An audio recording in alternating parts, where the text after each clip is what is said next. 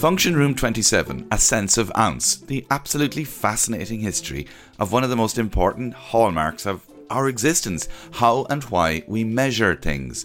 James Vincent has written a book, Beyond Measure, about all of this, and he joins me to talk about this thing we completely take for granted. This thing that has changed the world, been part of revolutions, tells me where the meter is stored, how they calculated it, and also the very strange world of anti metric guerrillas. My name's James Vincent. I am a science and technology journalist by trade, but I am also the author of Beyond Measure, The Hidden History of Measurement, which is, yeah, a non fiction book that charts the history of measurement, one of those overlooked and underappreciated disciplines. It must be a great joy to find an uh, overlooked and underappreciated discipline in a crowded world, but you have actually found one. And first of all, my compliments on the title. it's anything that combines what you're doing, has a number of meanings, and is also idiom. Like that's a winner really isn't it? Yeah i, I mean i think I, I, got lucky in terms of subject there in that weights and measures is is chocked full of idiomatic expressions. You know there's beyond measure there's measure for measure there's man is the measure of all things there is you know weight it's it's a weighty subject. Um, yeah one review called it inch perfect which was obviously sorry i sound like i'm boasting there. I really just mean that as an example of the the idioms that abound within this topic. Um, yeah. and i don't want to get too deep on this too early but i do think there is something in that abundance that uh, linguistic abundance that reflects you know measurement as this sort of um, actually quite deep and intrinsic tool in human thought basically. You know we yeah, weigh things and- all the time Yes, you were weighed in the balance and found not wanting title wise. anyway. Thank you. And yet, no, it is so tempting to jump straight into the enormous weight of the topic. no pun intended. It's almost impossible to talk about it without sounding like uh, one is punning, uh, yeah. because there's such deep philosophy and the essence of existence at the heart of that. Uh, but I yeah. won't get into that just yet. First of all, uh, you're a science and technology journalist. Would I be right in saying that what might have appeared like a run of the mill journalistic assignment brings you to a light bulb moment about oh wait something has been hidden in plain sight yeah I, I mean so this was how i got into the subject in that i was sent on an assignment uh, i work for an american company called the verge and i was sent on an assignment by the science editor there to cover the redefinition of the kilogram um, which was something that took place in 2018 and then it was finalized in May 2019. Um, and I was sent to um, France for this story, to the Bureau International des Poids et Mesures, uh, the BIPM, which is sort of the headquarters of the metric system. It's this international body that was set up in 1875, I believe, and uh, you know looks after metric standards. It makes sure that a meter is a meter and a kilogram is a kilogram. But as you know, as this story suggests, a kilogram can change, or yeah. at least how we arrive at its value can change. And I was, you know, I, I, really didn't know anything about the subject before being sent on this story. And I got there and I started asking scientists all these questions. You know, why is a kilogram a kilogram? Why is an inch an inch? Like, where do these come from? What does it mean? Why, why, why are you spending all this time and money, you know, uh, dedicated, you, you know, whole lives, whole careers to this, to this work? And the answers they gave me were just absolutely fascinating. It, it was it, just really mind blowing. It sounds like that that you asked. I, I feel like I have this picture in my mind of you asking the question of an old monk, and he's like. Nobody has asked me that question in 20 years. Come with me. And he takes out like a, an enormous key and leads you into what you thought was just a bit of the wall. I, am probably exaggerating that aspect of it, but I, I, feel like there are locks and keys, and somewhere the kilo is stored. Yeah. Um, and, and, and this is why I love this topic because the phrase, the redefinition of the kilogram, mm. taken on face value, could feel dry or mm. procedural mm. or st- stored away in section 3.2 of a PDF. but yet it's so real. Yeah, I, I mean, I, I mean, I hate to take issue, but with you on that, but I, I mean, I love the phrase "the redefinition of the kilogram." Obviously, I would. I'm completely yeah. biased, having written a whole book about it and, associated uh, matters. But Uh, to me, you know, the, as I said, the idea that it could be redefined was yeah. a completely new one because I think measurement is something that we often take for granted, right? You know, we we grow we grow up, we're taught these things by our family, by you know teachers in the schools. This is a meter. This is how you weigh this. This is what a scales is. But often the units themselves seem they're such an integral part of the fabric of society, of how we sort of understand the world around us. You know, when you start thinking about where measurement appears in everyday life, it is everywhere. You know, it's your weight in the scales in the morning, it's the road signs with distances and speed limits, it is the uh, information on the back of the packaging of food, it is. And when you start expanding beyond that, you go, well, measurement touches all parts of my life. You know, if you're in school, you're being measured constantly. If you're in work and you have uh, KPIs, you know, or whatever the, the, metric they come up with, yeah. measurement is really how we understand the world because the world is huge, splendid, terrifying, chaotic. But if you can put a number on it, then that simplifies it. Um, and obviously, the sort of the big but in that statement is that when you put a number on something, you also end up taking away part of it. You know, measurement is an activity that simplifies, but it also reduces in some sense. And to measure something is often, you know, as I get into in the later chapters of the book about measurement in the modern world, when you measure something, you often sort of change the target. Um, you know, there's this we talk a lot about uh, in education. My mum was an English teacher, so it's something that I always, you know, was thought about. She would complain a lot about how the, the, the standards she was held to in the school were all about meeting these arbitrary measurements, these metrics, and weren't about actually the quite squishy and nebulous topic of education. What does it mean to educate a child? So this is the problem with measurement that you know it, it's everywhere, it's useful, but sometimes it can be applied in a way that is actually uh, destructive to the to the goals of the people using it. And yet we have this urge to measure. It, mm. it it developed in us. Do you think it developed in us in the same way that an urge to communicate, or is it does it go hand in hand with being in groups? The notion of having stuff, because yeah. I, I presume at some point in in human evolution, you didn't have stuff like like try, you consumed, you moved mm. on, Mm. And then at some point, there were things that needed to be counted, or were we always counting? Were we counting the number of mammoth and working out the threat? well, so there's a couple of threads in the answer to that question. I love it as a question. Um, one is that you know, look, I, I did some research into this. Uh, you know, how measurement uh, you know, as a base species um, skill, can other animals measure? They don't measure. Basically, is the short answer. Um, they they don't count in the way we count. Lots of animals can do sort of basic, um, you know, sort of adjacent to acts of quantification, where they can look at say two piles of food and they can pick the bigger pile. They can see what is the greater reward.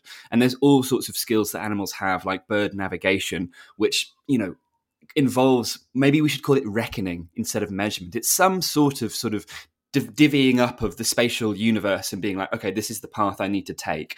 But measurement as a skill, um, as a sort of practice, a discipline, that is very human. And it's something that you have to be taught as well. It's not necessarily something that is intuitive to the individual, but I would say that it's, it's intuitive to the species. And, and, what I mean by that is, um, I think some of the first measurements that humanity probably ever did were taken from the cycles of the natural world. You know, mm. if you think about uh, measurement, particularly measurement of time, essentially what you're measuring is frequency. It's how often does something happen, and that allows you to set this this to, to divide time as an experience into quantitative chunks. Then the first time that we started doing this was was uh, looking at the calendar of the seasons. You know, the the, the world is full of natural cycles. Uh, we have the days, we have the years, we have the months, we have crops come and go at certain time, animals come and go at other times, and I think that. By as far as we can tell, you know, this is all sort of speculative. That would have been the start of uh, mensuration as a skill within humanity. Now, you mention you know people coming together in groups and this is when measurement starts to take on these other aspects, these other qualities, because one of the things that, you know, one of the sort of insights I, I won't say that I got it. Other people have come to this a long time before, but that was surprising for me researching the book, is that it's really useful to think of measurement as a form of language. Okay. You know, it, like mathematics, it is a way to communicate stuff. And as humanity started to settle into larger groups, um, settled habitations, and I, am talking about sort of 4,000, 5,000 BC, the Mesopotamian Valley, ancient Egypt, the Yangtze River. This is when the first sort of practices of measurement begin to emerge, and you have records in archaeology of ancient measuring tools, whether that's something like a cubit, you know, the ancient Egyptian unit of length from the elbow to the middle fingertip, or, you know, you have these sort of weights that are used by Babylonian traders. And it becomes very quickly this tool that knits together societies and communities. Because, say, you are starting to trade with the neighbors in your nearest village and you're you maybe you're counting the number of oxen or you are weighing the number of the the amount of grain to, to communicate that information you need measurement. Measurement reduces the friction in yeah. those exchanges. And measurement so as, is measurement is trust. It's it's like a it's an emblem of trust Absolutely, you, I, I, think that's something that there's this fantastic historian who, uh, a guy named Theodore Porter, who writes a lot about this. And his sort of one part of his thesis is that quantitative arts in general, whether measurement or numbering, they sort of exist outside of society in a way. They are this common language that is not particular to a tribe or a group of people, but exist outside them and create, as you say, this neutral space for trust to happen. Um, and as these societies develop, they often get you know they they get more complex and uh, more rigorous sets of measurement. And standardization becomes important. You know it's very important that when you have a unit of measurement it is the same when it is applied in different contexts. Um, so i completely think that like measurement is a integral part of human society and civilization. It's no surprise that it's really built into how we think about the world. And yet standardization came dropping slow. Like it was ah, like yeah. the the sheer number of like we think it's complex now because America uses fluid ounces or whatever, but. yeah. Uh, and I know we'll talk about the French Revolution later, but I was struck by you were talking about pre in the ancien regime or whatever. There was mm. two thousand over two thousand units and potentially a quarter of a million local variants of yeah. units of measurement in long ago society, this variation, it feels chaotic. Like that pounds would be different in one place and stone and, you know, yeah. lengths vary from mountain to village, let alone between countries. Yeah, I, so it, it's something that sort of ebbs and flows over history. Um, and in the book, I sort of make, you know, the connection I want to make or try to make is between social cohesion and social power and standardization. So, for example, during the ancient Roman Empire, you have a very, you know, centralized uh, political authority with very strict standards in many ways, and that includes in measurement. So they were quite good at enforcing and promulgating their system of measurement. And you, you, can see that in Europe today, in that all, you know so many countries in Europe have a unit of weight or used to pre-metric based on the pound, and that comes from the Latin uh, uh, pondo libra, a weight by scale, essentially is what it means, weight on scales.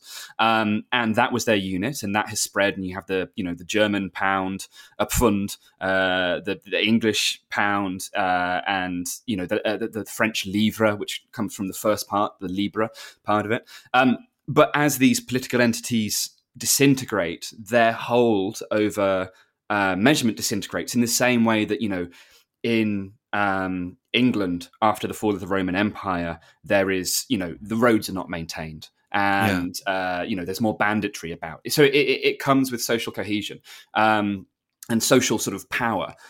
But you know, this example you give um, of, of, France and the Ancien Regime, this, this is this sort of um, instigating moment in the history of measurement where people are really sick of it. And uh, Ancien Regime France, I don't know if, if you want to talk about it now or we can get to it later.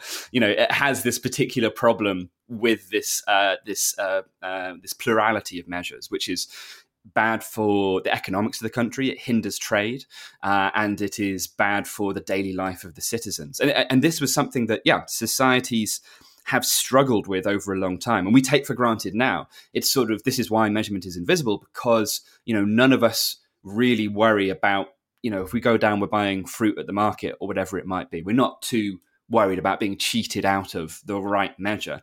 But in earlier societies um, that really was a, an important problem that could affect people's lives in huge ways. It's almost as if we are standing on 10 feet of knowledge that we're not aware of in the same way that oh, we take yeah. aspirin or clean water for granted. And absolutely. you know we're it's the sum total of of lots of work throughout the centuries measurement as a tool of equality like you mm-hmm. could be swindled if mm. if one person's definition of measurement is different to yours like you know say if the serfs are paying grain to their to their lord, he can take, you know, 10% very easily through just deciding how much it weighs or how to weigh it. Ob- it obvious now, but I didn't realize just how much how much friction that could cause. Yeah, yeah. I mean, in, the in the Middle Ages, sort of um, medieval, and I'm talking, I guess, 10th, 11th, 12th centuries. There was a lot of work that went into um, things like displaying public standards, and you can still see some of these about. You know, for example, I'm I'm based in London, in Trafalgar Square, there are old imperial unit um, standards built into the stonework. And you go to old towns in Germany or Italy, and you see these um, these standards, stone standards, that are often built into, say, the walls of a market. Uh, in the book, uh, there's one example. Uh, oh God, I can't remember where it is. It's somewhere in Italy, perhaps Verona, um, of these standards built into the marketplace, and they show the standard size for a roof tile, the standard size for a brick, and the standard size for a loaf of bread. And again, you have this connection between sort of civic power and um, care in a way and measurement because the citizens oh it was padua not verona citizens of padua could go to the market and they could check you know, by holding their daily bread up to this standard on the on the wall, they could see that it would they were not getting shortchanged, and this was something that the authorities gave to them as a sort of you know a way of making their life easier. And, and for this reason, measurement and the sort of uh, you know the upkeep of standards, it's not something that necessarily causes wars, although it's involved in them, but it's something that's all, often fought over. So, you know, um, in medieval times again and again in, in, in, Italy with these city states, um, which are good examples because they were very economically developed. Um, you know, they would keep their own set of standards and they would retain them quite rigorously. And if they were conquered, they would try and maintain their own standards because they said, no one's going to take this away from us. This is the fabric of our daily life. And there were often negotiations between sort of conquering kings and uh, other sort of leaders about whose standards to use. Um, and this becomes, you know, Napoleon, for example. We'll get again. We keep on foreshadowing the French Revolution here, but you know, Napoleon when he when he is uh, taken over Europe, um, and he has his uh, reforms, the Napoleonic Code. The reform of weights and measures is a big part of that, and he he sort of applies that in the countries he conquers, some of which are grateful because it sorts out their mess, uh, and some of which really chafe at this imposition but it becomes yeah this uh, this way of sort of binding people into this greater community and i think that's and again we'll come to this later but that's a really interesting thing when you think about the metric system and how it is this global system apart from a few standouts uh, america being the, the, the most prominent example but it is a way of bringing people together. And some people like it for that and some people absolutely hate it for that. Uh, and you know they see it as you know in one of the later chapters of the book, I hung around with this group of anti-metric guerrillas who run around who run around the UK tearing down metric signposts, uh, and yeah, you know, absolutely just a wild, wild bunch of lads is what I will say. Not you know, not my political bedfellows, um, but got to respect their dedication if nothing else. to, to ask that standard question, did they say what radicalized them?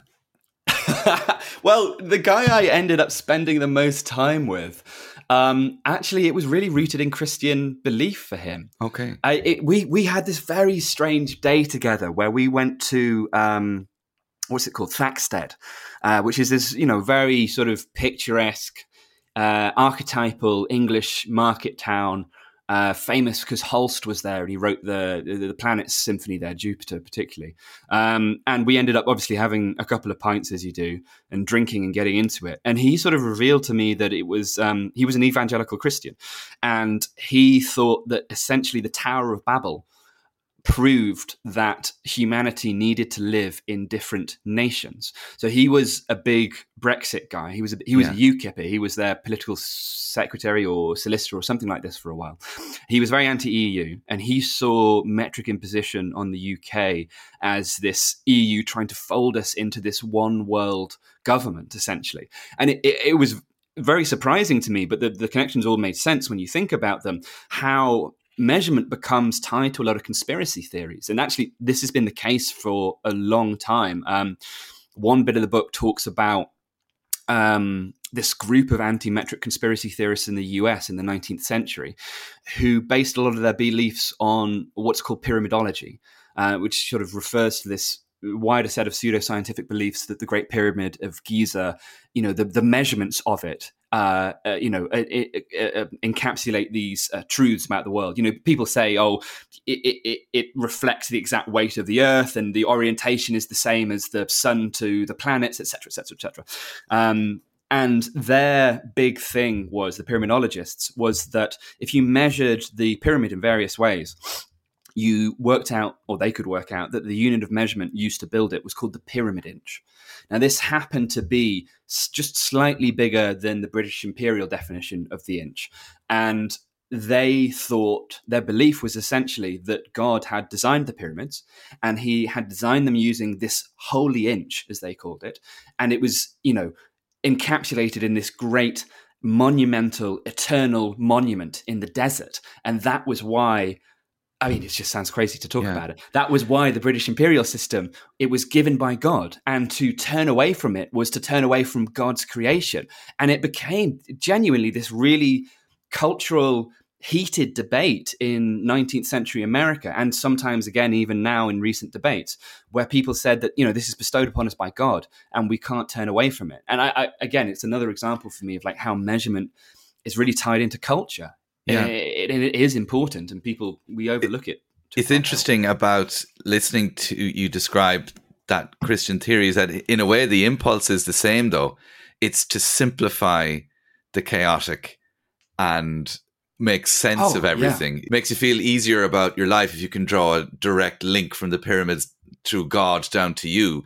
That's one mm. less bit of chaos you don't have to worry about. Before Absolutely. we come to the French Revolution, which we've been skirting around, skirting around, as conspiracy theorists will no doubt say we're avoiding the issue. I do like the way conspiracy theorists uh, flatter everybody by assuming the level of organizational skill involved in all of that. So we've talked about one thing driving measurement advances is like the need for standardization. Could we talk a little bit about there's a philosophical reason that was happening around the Renaissance anyway, where a deep seated philosophy about how we look at the world that went all the way back yeah. to the Greeks. There was a change there about, and I, I pardon me for being really simplistic. Plato says, "Look, you can't trust anything." And a different yeah. way of looking at things as well. You could start by measuring it and writing it down properly. Is yeah. that you know that this was going on, and it's this might seem like you know philosophical debate, but it, we we're still living with who won in that debate, yeah. aren't we? Absolutely. I mean, so yeah, measurement has this social um, function, and it has this sort of pragmatic, practical function in terms of building, you know, the built environment around us. But it has this sort of yes, this, there is this change in the philosophical approach that happens in uh, the sort of 13th, 14th, 15th centuries onwards that is basically tied into the scientific revolution and this idea that actually empirical data, scientific experimentation is the correct route to understanding the world around us. So um, there's this brilliant historian called Alfred W. Crosby, um, whose whose work I cite a lot in the book in this chapter anyway, and he calls it he calls it uh, Europe's anti-metrological bias. He says there is a a suspicion to the idea that knowledge can be reached through reckoning through measurement. As you say, this is due to the inheritance uh, from the ancient Greek philosophers, particularly Plato and Aristotle, um, obviously, Plato, most famous doctrine is the doctrine of the forms, the idea that there is, you know, th- uh, this is the what is illustrated by his allegory of the cave, that we are live in the material realm, and what we see is simply a reflection onto the material realm of these immutable forms that exist outside of our immediate um, experience and senses. And those are the shadows on the wall of the cave. Um, and Plato says, in order to reckon with what the world really is, you need to try and grasp with these immaterial forms that represent abstract qualities like beauty, uh, and fear, but also things like squareness and circleness and blueness. Um, and so they create this hierarchy of knowledge where if you try and measure the world, you know, they say that the, the, the world is always in flux. It's always changing. Life is defined by change. So to try and measure things is a fool's errand because what you measure today will be different tomorrow. And this sort of prizes a, a, strain of philosophy essentially and makes this the, the, the, you know the highest form of learning now now what happens over these centuries and there's lots of theories as to why this happens. The one that I think resonates with me most is the idea that it's to do with um, artisans and craftsmen. So you mm. get engineers who start building things. Now, you know, they are they might be building siege weaponries, for example, or they might be developing uh, glasses, windows, optics so these quantitative methods become more important over a number of centuries and there's there's a few reasons there's a few sort of theories why it's such a big change and such a big topic. There's no real single answer but the explanation that resonated most with me and i think is sort of most useful to this discussion was sort of put forward by uh, a historian named edgar zilsel and he says it's a group of what he calls artist engineers. So these are people who paint who cast statues, who build cathedrals, who make sort of earthworks, who uh, you know do guns and start tracing parabolic arcs. Basically, all these people start realizing that actually the way to improve things is to measure them quantitatively. And um, and just interrupt, were they finding yeah. that look stuff's falling down? like, there's too many. There's too many arches falling down because obviously there's there's physics and they know what'll yeah. work and all that kind of thing but are they finding and not being glib? But are two people tunneling from one side and discovering they're not meeting in the middle? Like, are they are they looking at the world going, "It's not good enough"? Are they even thinking about Plato, uh, or and and the shadows on the the wall of the cave? You know, is, is it that yeah. general sense of too much stuff is breaking. We need to be better at this, or what? I, I don't know, to say I, what's going on in their mind. I suppose. Yeah, yeah, I don't know. I think it's one of those things where it's like, well, you just got to do what works, right? Yeah. And there is this, um, you know, I think the philosophy of pragmatism that the ends are what define the ends are the most useful definition of any mm. method, right? Um, and therefore, in that world, uh, starting to measure things gets things done in a new way. And there's there's loads of like really interesting examples over this time period of quantitativeness, quantity, quantities being measured, not just in things like building bridges and building cathedrals, but in music, for example, mm. and in painting. So in painting, this is when perspective starts to become used a bit more widely. And the way that that happens, is you have these practical methods where you sort of you create like a frame, a grid, uh, like these lines in front of you, and you use that to divide up the world, and that helps you arrange the picture. In, in music, there's the invention of the stave. Um, so uh, you have these lines that help you designate where one note is in relation to the other. And the, the, the fascinating thing is that these approaches to the world that embrace uh, this this quantitative approach start coming up with new rewards. So in painting, the you know the, the, the arrival of perspective creates these masterpieces. In music, it's the same. You get these new forms of music that are more complex, that are more rhythmically complex, because we now have a system to measure rhythm, time, tonality. This creates new forms of music, um, and so and, yeah, and also this, it it can be shared. You can write it out and you can and record give it. it. to somebody without singing. You could you yes, could you I, could post it to somebody. Yeah, there's this great quote from uh, this ninth, I believe, ninth century uh, Isidore of Seville, who is this encyclopedist and one of the sort of early figures of, of, you know intellectual clout, and he has this lamentation that you know he's talking about music in his encyclopedia, and he goes, "Of course, music is beautiful, but it is forever lost if it cannot be sung and remembered, because there is no other method. The yeah. idea that you can write it down and uh, measure it in these ways is is is uh, yeah is beyond for for them. So music must have been like trying to trying to just post, trying to describe a smell to somebody. Yeah, yeah, exactly. It, it couldn't I, be. it couldn't be. It couldn't be communicated. Yeah, it, it's a similar leap to the one we have before recorded music. You know, you think pre-recorded music. If you went to a concert and heard them do, you know, Beethoven's latest banger, uh, you were like, "Well, I'm never going to hear that again unless I go to another concert." And it's a similar leap in um, uh, in recording, in yeah, in, in access as well. Um, yeah. So this is the time period where yeah, these quantitative methods they come to the fore and people realize that they can do a lot and this leads us into the scientific revolution which you know it's sort of familiar territory i don't go into yeah. it too much because there's been a million brilliant books about it but you have you know uh, galileo and the measurement of uh, the planets and you have newton you have these sort of scientific experiments about you know that, that help work out these natural laws. But yeah, measurement becomes this tool for thinking. Yeah. Um, and it is a way that we understand the world around us today.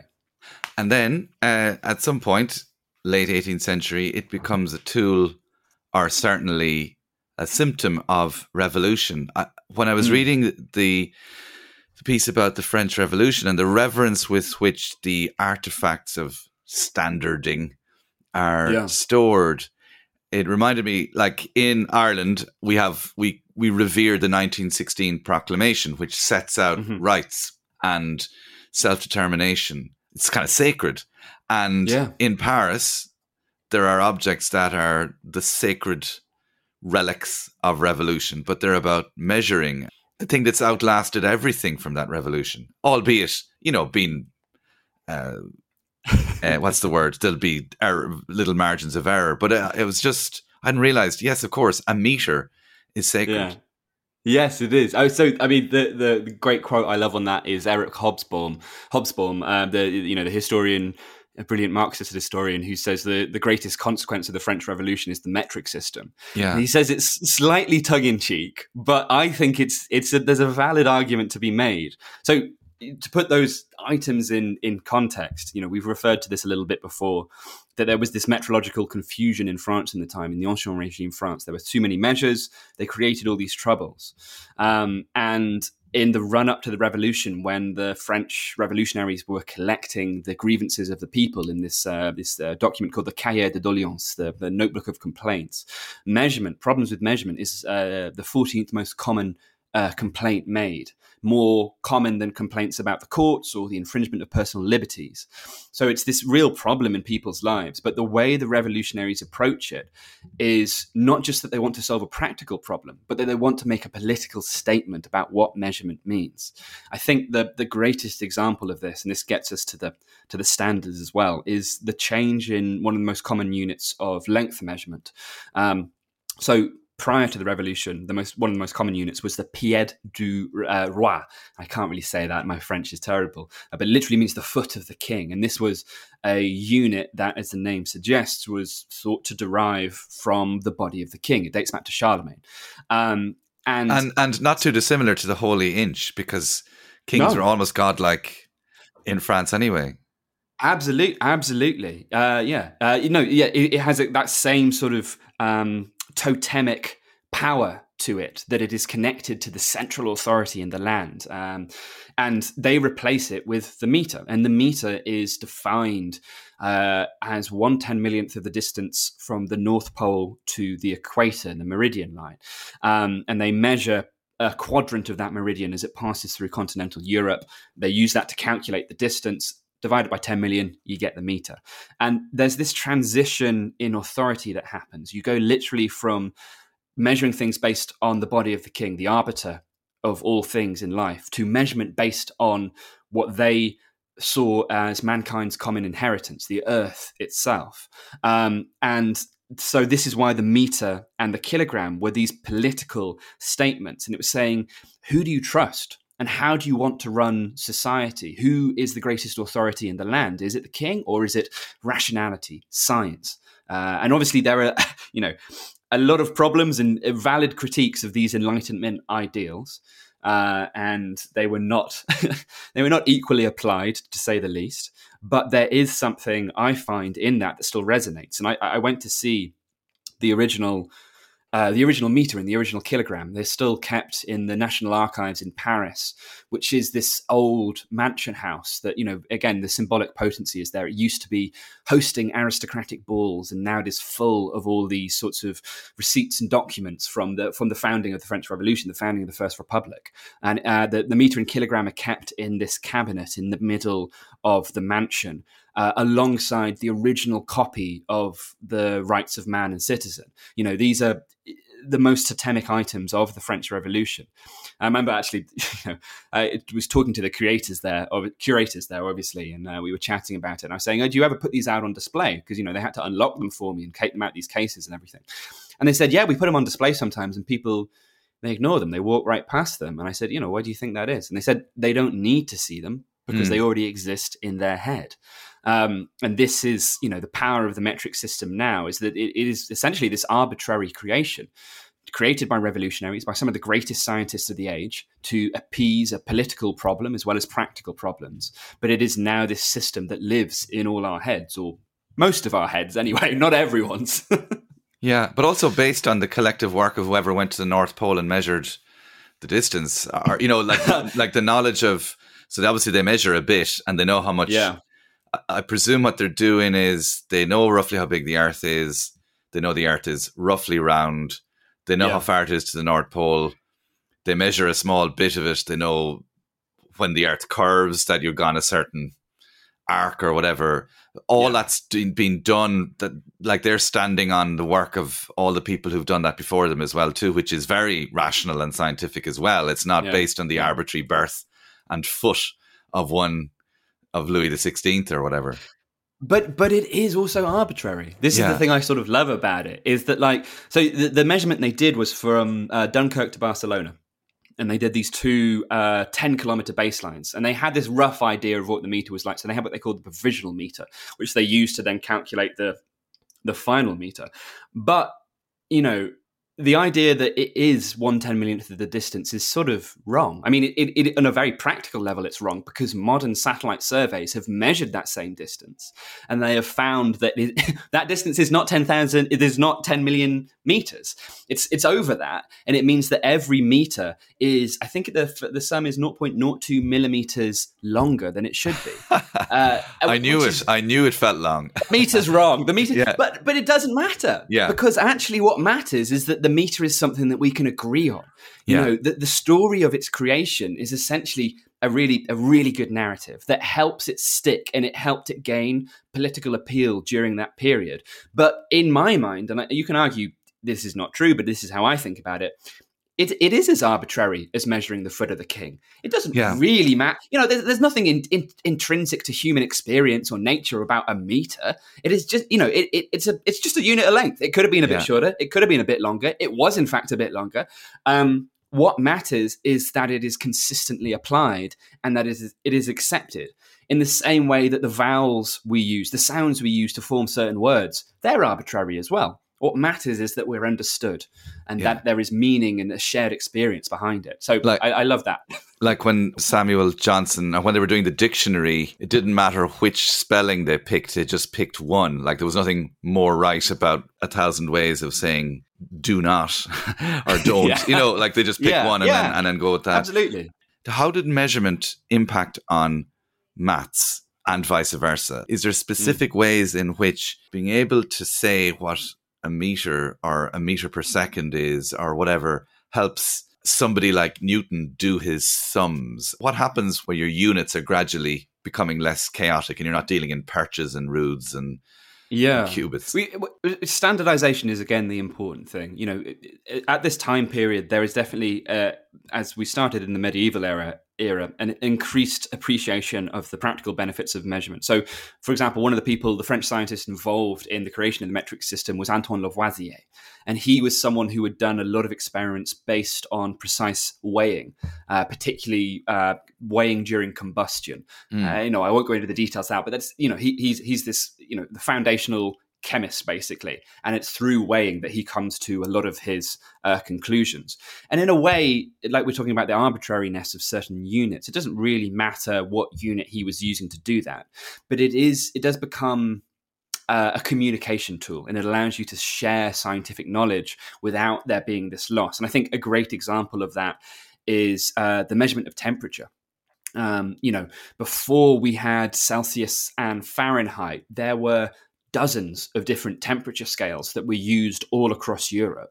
And you, you know, converting from one to the other was incredibly difficult. Actually, you know, measuring temperature is a really, really difficult task compared to something like measuring uh, spatial dimensions or measuring measuring mass. Like mass is sort of one of the easiest things in the world to measure because you can do it just with a pivot, just with a fulcrum and a beam. That's all you need to measure mass. Whereas temperature is intangible and it's much it, it's sort of subjective in this weird way.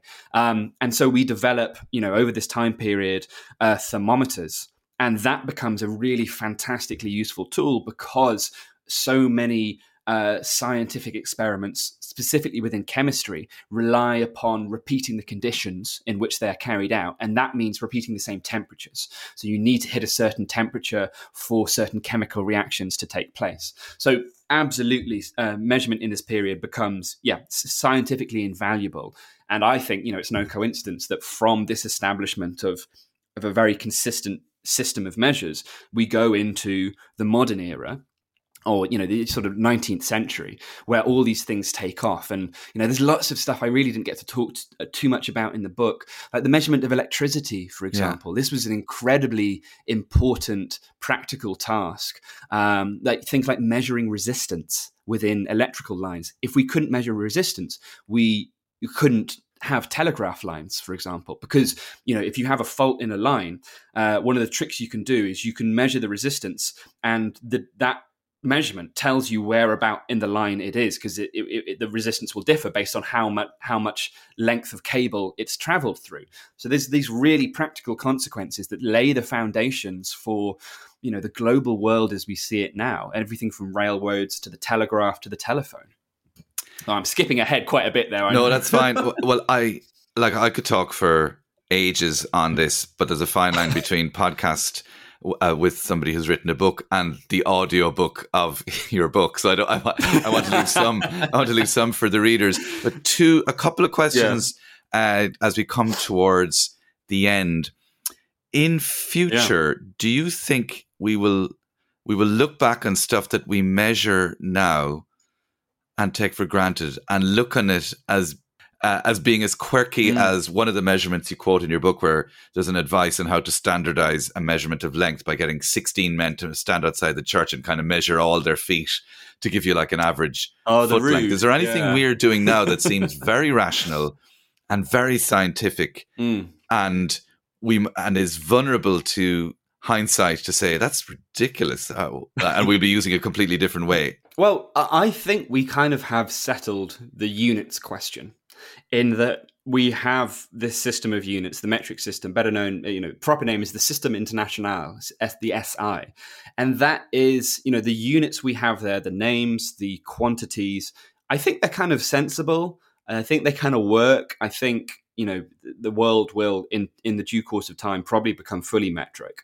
Um, but there are certain things that will definitely change. One of them is going to be how we define the value. So I talked a little bit earlier about the redefinition of the kilogram.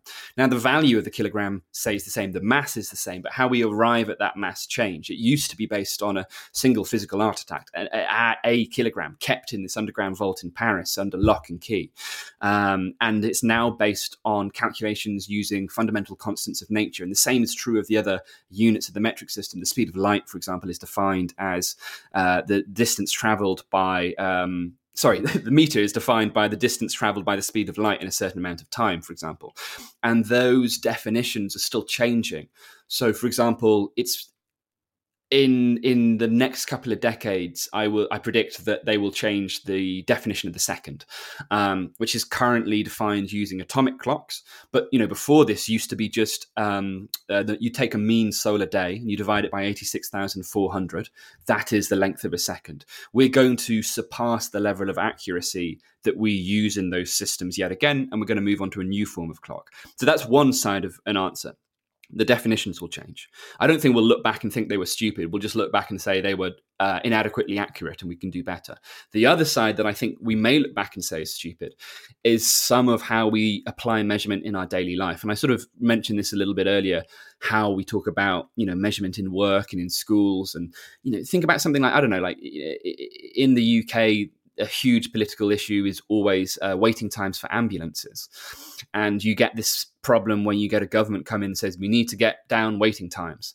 And instead of just giving more money to the NHS as is needed and getting more staff and more people in there. They do these things like they keep people a little bit outside the hospital hmm. so they don't register them. So the waiting time doesn't start until they are in the hospital. And you get these things you get these sort of kludges that people do where they try and hit a arbitrary metric and they don't get the goal underneath. And I think that is a real fixation of the 21st century that we think by measuring something, we are taking the first steps towards um, making it better. And that's sometimes true.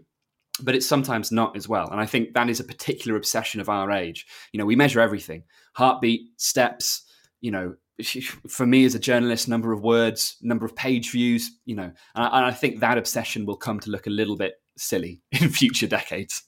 And staying in the future, can you mm. think of things that we will quantify that are like music used to be? Like, will we quantify pain or ah. emotion or happiness? Like, oh, I suppose we try and yeah. do it, you know, say with pain, there's yeah. a pain scale, but yeah. will we be diving so deep at the subatomic level that we will like doesn't matter how sore you tell me you are i know how much this hurts you know that kind of thing like is that the is that the next area that we dive into in quantifying the self or, am, or is it already happening and I just haven't been reading the right uh, newspapers? well, I, I, mean, I think it's already happening to some degree, right? In that, um, you know, I, I my, my, day job is uh, I, I, write a lot about AI, for example, mm. and one of the things we do with AI at the moment, or there's these interesting studies about trying to quote unquote, and I want to put this in heavy caveats, read people's thoughts, uh, where you know you t- you hook them up to a an ECG or an fMRI machine, and you're looking at brain activity. That's what you're measuring, and then you think by the you know the, there are studies showing that if you show people you know a set number of pictures, you measure the brain activity that they have when they look at that picture, and then you then you record that. And then when just by looking at the brain activity you can tell which picture they're looking at so that is a sort of, you know, that's a scary application of yeah. measurement, I think, in many ways. And sort of, I don't know, it, it's obviously still very new science. Who knows how it will be applied, but potentially misguided. And I think, you know, we, uh, we'd love to quantify things. We want to delve ever deeper into measurement because eh, measurement is a form of attention.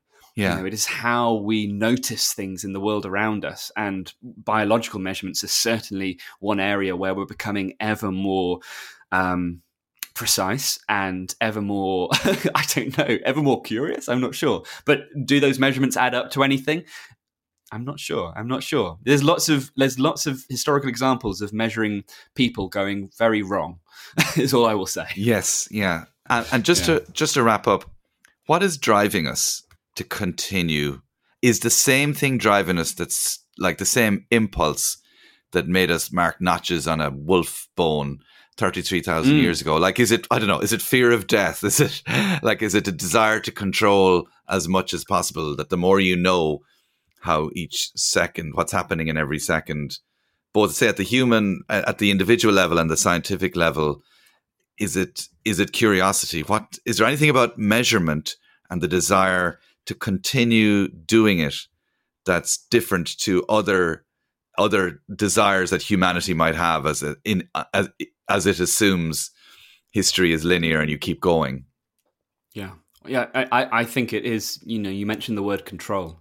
I think that is sort of the key basis. You know, I really believe measurement is this fundamental drive within humanity. And I don't mean just, you know, messing around with tape measures and scales and whatever it is, but this idea that the world is this vast expanse that we make sense of by chopping it up into smaller pieces, by quantizing it. And, you know, this is an insight that sort of lies at the heart of modern science. You know, quantum mechanics is this idea that the world is essentially quantized, that when you look at it at the smallest possible res- resolution, energy happens in quanta, in packets, in discrete packets.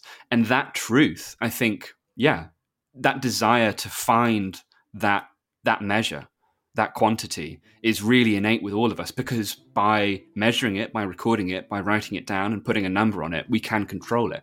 There's this um, German sociologist who I love called Hartmut Rosa, who I talk about a little bit in the sort of final chapters of the book. And he has this great book called The Uncontrollability of the World.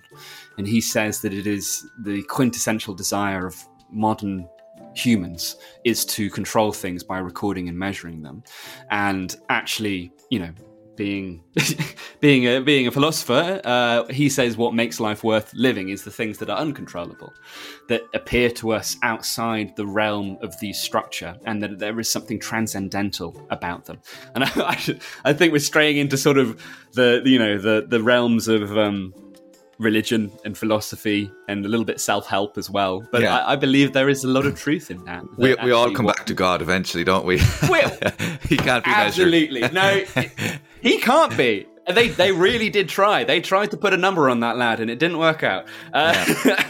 but you know I, I, think there is something in that. It's a continual struggle and um, it'll never be resolved James Vincent, thank you so much for coming into the function room. Uh, really enjoyed that. Thanks for thanks for being there. No, absolute pleasure to chat. Thank you for having me.